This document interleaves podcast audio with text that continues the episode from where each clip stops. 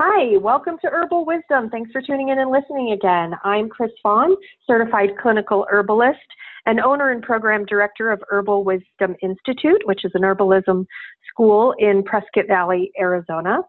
And, you know, I really love how herbal medicine, or you could call it botanical medicine, can really be practiced in so many different ways. And we have such a diverse community of herbal medicine practitioners, um, traditional herbalists, medicine women, and even naturopathic physicians who are focused in botanical medicine, um, and the wonderful ways that they are really changing their community. And so, one of the ways that I decided to really celebrate this was by co hosting uh, with Belladonna, a friend of mine, the Southwest Herb Fest which will be a one day herbal conference to be held in the cool pines of Prescott, Arizona. And that's going to be happening on Saturday, May 19th, 2018.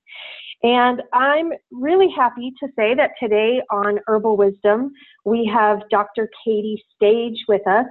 She is a licensed naturopathic physician and a registered herbalist. Her naturopathic practice focuses on women's medicine, gastrointestinal diseases, and mental health.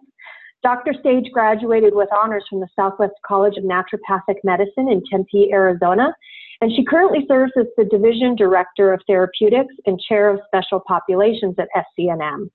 She's also Faculty Senate President, and I'm really excited because she's going to be one of the speakers at the Southwest Herb Fest, where she will be talking about PMS and PMDD, so, Dr. Stage, thanks for being with us today. Thanks for coming on Herbal Wisdom. You're welcome. I'm really glad that you're here, and I'm really glad that you're going to be part of the Southwest Herb Fest. I think that you have a lot to offer people who are going to come to that event, um, especially with this topic, PMS and PMDD. So, could you tell us a little bit uh, about uh, the symptoms of PMS and uh, that way, if somebody's listening who meets that criteria and they're interested in coming to hear your class, they'll know kind of what you're going to be talking about. Sure. That is premenstrual syndrome. And I'm sure, you know, most women have heard PMS. Um, and those are specific symptoms that happen before the period starts. And so in the case of PMS, um, there can be three types of symptoms. Um, one type are the emotional symptoms, and I find that these are the ones a lot of people associate with PMS. You know, mood changes, um, feeling like you're just too moody, you can cry at the drop of a hat, or you're feeling like you might cry, or that could swing the other way where people feel really irritable, angry, or even depressed. And so that's one piece of PMS. But there's also physical symptoms that, that are pretty common. So there can be um, swelling, bloating, abdominal bloating, where you feel like your clothes are too tight around the waistband, breast tenderness, breast swelling. Um, there can be um, headaches, um, breakouts, or acne, back pain, fatigue, muscle pain, um, and some other types of GI symptoms. Some people will get changes in their in their stools, um, and then there can be other types of behavioral symptoms like some people have more difficulty sleeping, they feel like they can't concentrate, they don't want to be around people, or they're craving certain foods that they know, you know, maybe aren't the types of foods that they want to eat a lot of, but um, they're really craving perhaps really salty foods or sweet or starchy foods. And so with PMS, any of those symptoms or, or all of them um, can occur they're probably going to occur somewhere around three weeks into your cycle, so about a week before you expect your period bleeding to start. Um, and for PMS, the symptoms have to go away, you know, after your, your bleeding starts. And they, that may not be for, you know, five or six days after your period started, but um, we only call it PMS if, if the symptoms are cyclical. So they're worse before the period and then they get better um, sometime after the period starts. And this is really common. Um, you know, at least 80% of women report at least mild symptoms. So, you know, this is most of us have some type of symptoms that, that are worse premenstrually. Yeah, I was just going to ask you how many how many women do you see that this is actually a debilitating issue for because like you said a lot of women have you know one or two or some of these symptoms mm-hmm. and we just kind of count it as normal but um, in how many cases do you find that this is really interfering with a woman's quality of life i would say probably about a third of the time I see that. And oftentimes it's not the thing that brings people in to see me. Maybe it's something else. But as we're going through their history, you know, I'll find out that they've got all these symptoms. And, you know, about a third of the time they're, they're pretty debilitating. debilitating. Um, but I would say probably 80 or 90% of my patients have at least some of them. You know, a lot of people just assume that's normal. You're supposed to feel really bad. And I want people to know that that's not the case. I mean, you shouldn't feel bad every single month, and these symptoms are, are really pretty treatable. Um, so even if it's not the main thing people came in for, it's something that I'm always going to want to address. Um, now, in those people that have really severe symptoms, um, they typically know it, right? They they might have trouble, you know, going to work or with interpersonal relationships where you know, in particular, if there's changes in behavior or mood, that can make it hard for them to kind of function normally. And so that might be the, the main thing we choose to focus on. But um, again, even if the symptoms are really severe, um, I can say that we've always gotten them better um, and often gotten them um, almost not noticeable, which is fantastic. That's great. Because, I mean, you think if you can even reduce them you know, slightly so that a woman can have better quality of life, that's great. But I know herbal medicine really does an amazing job at helping to balance these kinds of things out. Now, you also are going to be teaching about something called PMDD. So, what is that, and how is that different than PMS? Yeah, so PMDD stands for premenstrual dysphoric disorder. And so we can think of that as like really severe PMS. Um, it's less common, um, so somewhere around five to 20 percent, maybe probably probably more like 10 percent of women have this really severe PMS type of disorder where it's really interfering with their life. And so um, for us to diagnose that clinically, we're looking for a couple of things. Um, one, we want to make sure that the symptoms are so so bad that they're actually interfering. So someone, you know, may have significant difficulty sleeping, for example, and that's going to impact them. Um, there may be um, social withdrawal before their period, um, memory loss could be severe, or the mood changes could be severe enough so that it can be hard for them to, you know, to go about their daily life, whether that's work or school, you know, without without some issues happening. And we're also wanting to make sure that those those symptoms are cyclic and relate to the menstrual cycle um, because there can be other types of mood disorders that appear um, that happen throughout the month, and maybe that's not PMDD.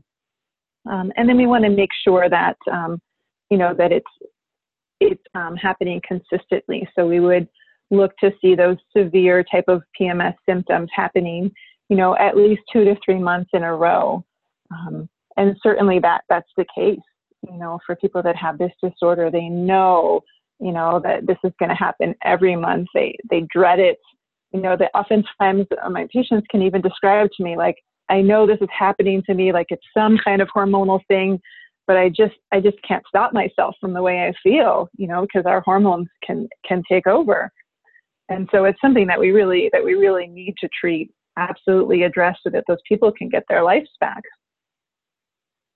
Now, is this more prevalent in certain ages of women? No, not really. Um, as soon this, these symptoms can start happening as soon as um, a woman or a female hits, you know, their menarche when they start menstruating. Um, sometimes it takes a couple of years because those first couple of years when when some people start menstruating, there can be a lot of hormonal changes. But um, it's something that that typically happens, you know, pretty much when you start menstruating. Um, some women, if they get pregnant, um, they'll notice that their symptoms go away or change because, you know, they're not cycling, and that can be um, fantastic for them. Some women kind of just expect to deal with it, you know, until they hit menopause, which, you know, seems horrible to me. Absolutely. I know my um, I have a daughter who experiences a lot of the symptoms that you were mentioning, and I never did. So at the beginning, she would tell me, uh, you know, about something, and I kind of would blow it off because I never experienced mm-hmm. it.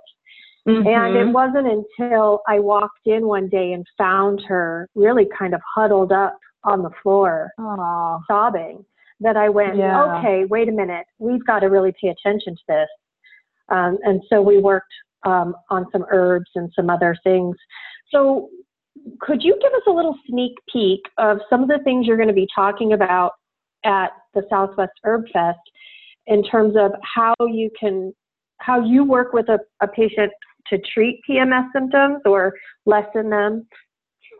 Is it all herbs yeah. or are there dietary and lifestyle things as well? We're going to talk about a bunch of things. Um, I mean, herbs, of course, it's an herb festival, and herbs are so effective at treating hormonal imbalances in women and, men too, of course.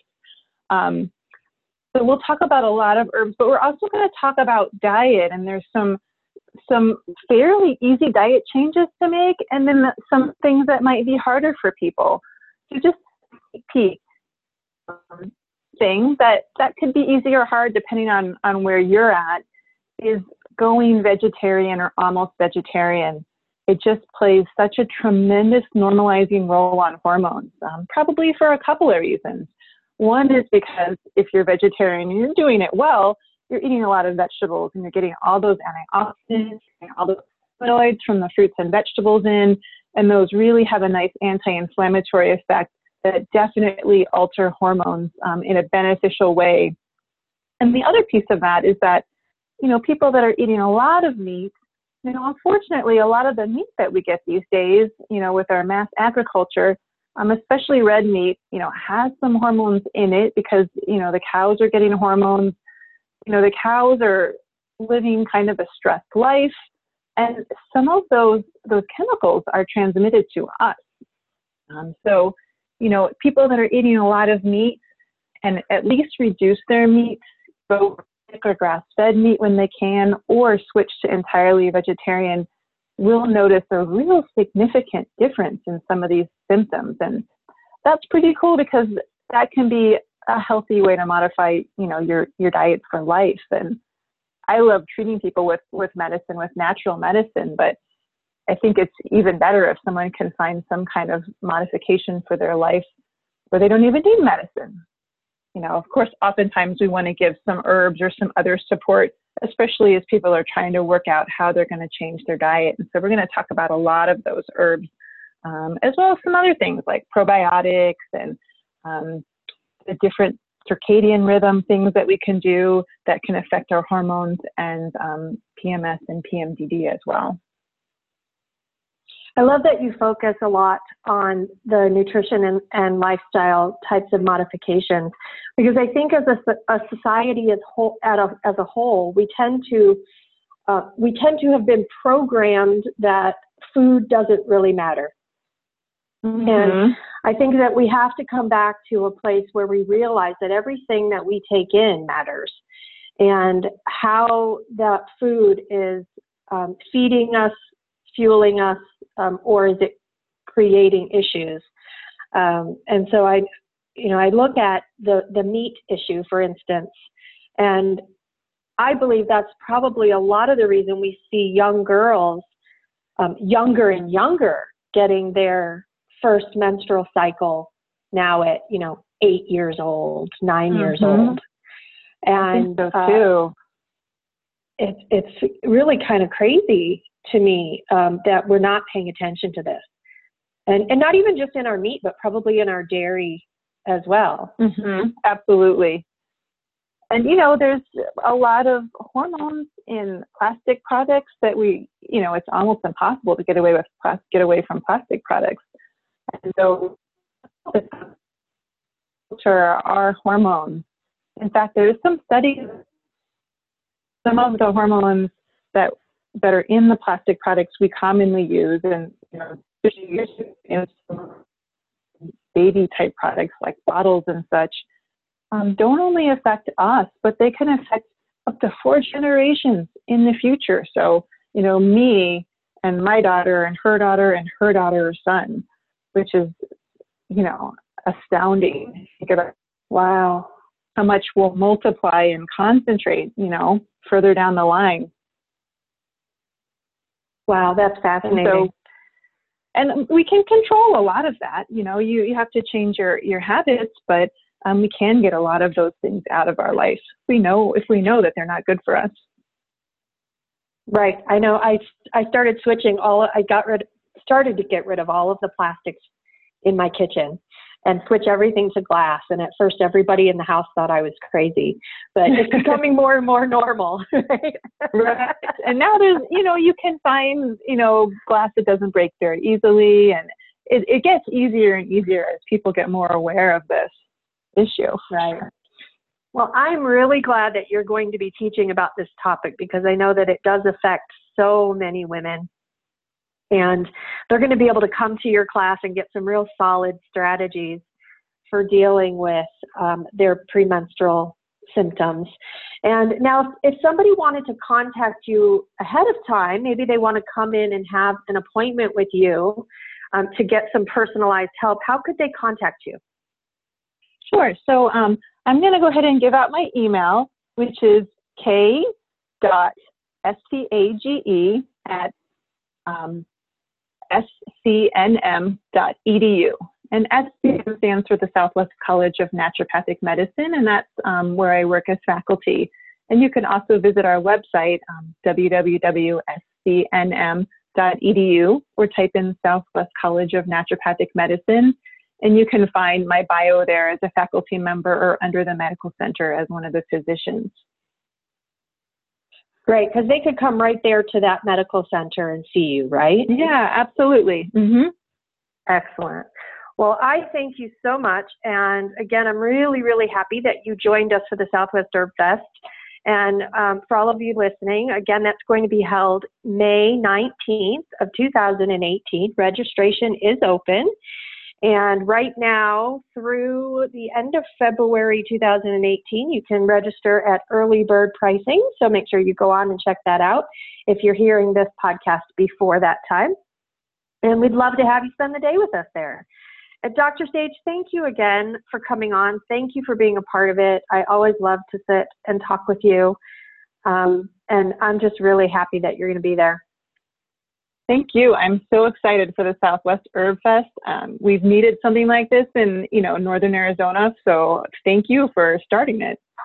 Oh, you're welcome. Well, I look forward to talking to you again. And for all of you listening, thank you again for tuning in, and we'll see you next time.